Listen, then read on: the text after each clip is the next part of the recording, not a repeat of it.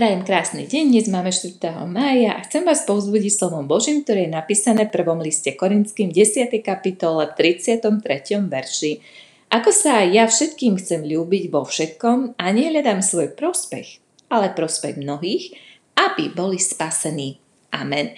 Milí priatelia, dnešné zamyslenie bude také trošku aj milé, možno aj také úsmevné, každodenné, praktické. Sú autá, ktoré na ceste určite neprehľadnete medzi ne patrí, skúste si spomenúť, ktorá značka, Trabant, ktorý sa síce rúti rýchlosťou možno invalidného vozíka, ale za to svieti všetkými možnými krásnymi farbami.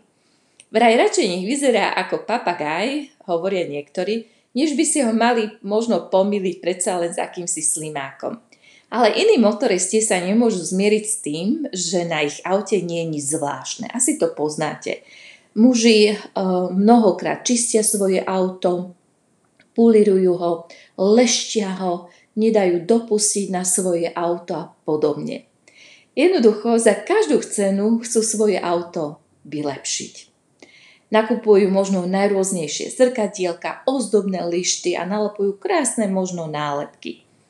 Raz som sa pýtala svojho známeho, ako on sa pozerá na svoje auto. A potom mi porozprával taký príbeh, že nedávno cestoval do práce a zrazu v spätnom zrkadle mi hovoril, že videl nový zahraničný burák alebo auto, proste fáro, ktoré prefrčalo okolo neho ako diabol. A každému dával v podstate jasne najavo ten vodič, že kto je pánom na ceste. Jednoducho, každého by to možno aj nahnevalo. Tento chlapík ale šiel minimálne stovkou v rušnej rannej premávke v špičke a bolo všade plno chodcov a mamiči s kočíkmi. Toto je naozaj nezodpovedné, alebo si povieme, naozaj je to hazard.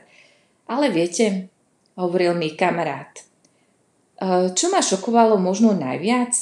Ten bezohľadný macher mal na kufri svojho auta výraznú nálepku I love Jesus po anglicky tak on naozaj miluje pána Ježiša?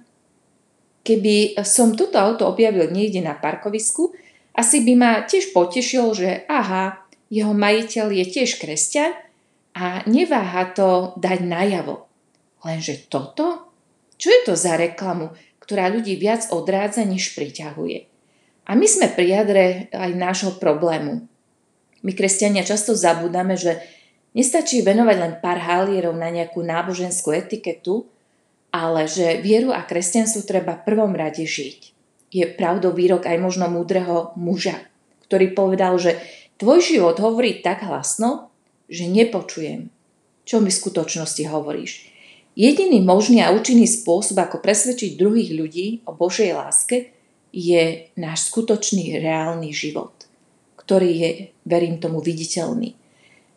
Kresťanstvo nie sú len slova alebo nejaké zbožné pocity, alebo že občas odídeme na služby Božie raz v roku. Pripomínajme si častejšie význam slov pána Ježiša, ktorý povedal Prídem v sláve svojho Otca so svojimi anielmi a potom budem súdiť každého človeka podľa toho, ako žil. Môžeme si to nalistovať Matúšovom evanieliu.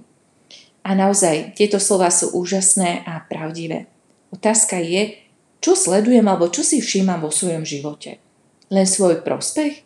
Alebo mojou úlohou, alebo samozrejme môjim zámerom a poslaním je to, aby som vydával svedectvo o pánovi Ježišovi.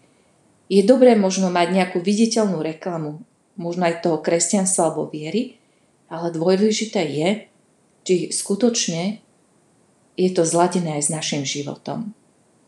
Na záver sa modlíme, Pane Bože, ďakujem Ti za tento krásny deň a chcem byť tou najlepšou reklamou na to, že ja verím, že Ježiš je Kristus, Ježiš je Pán a je mojim spasiteľom. Amen. Prajem krásny deň.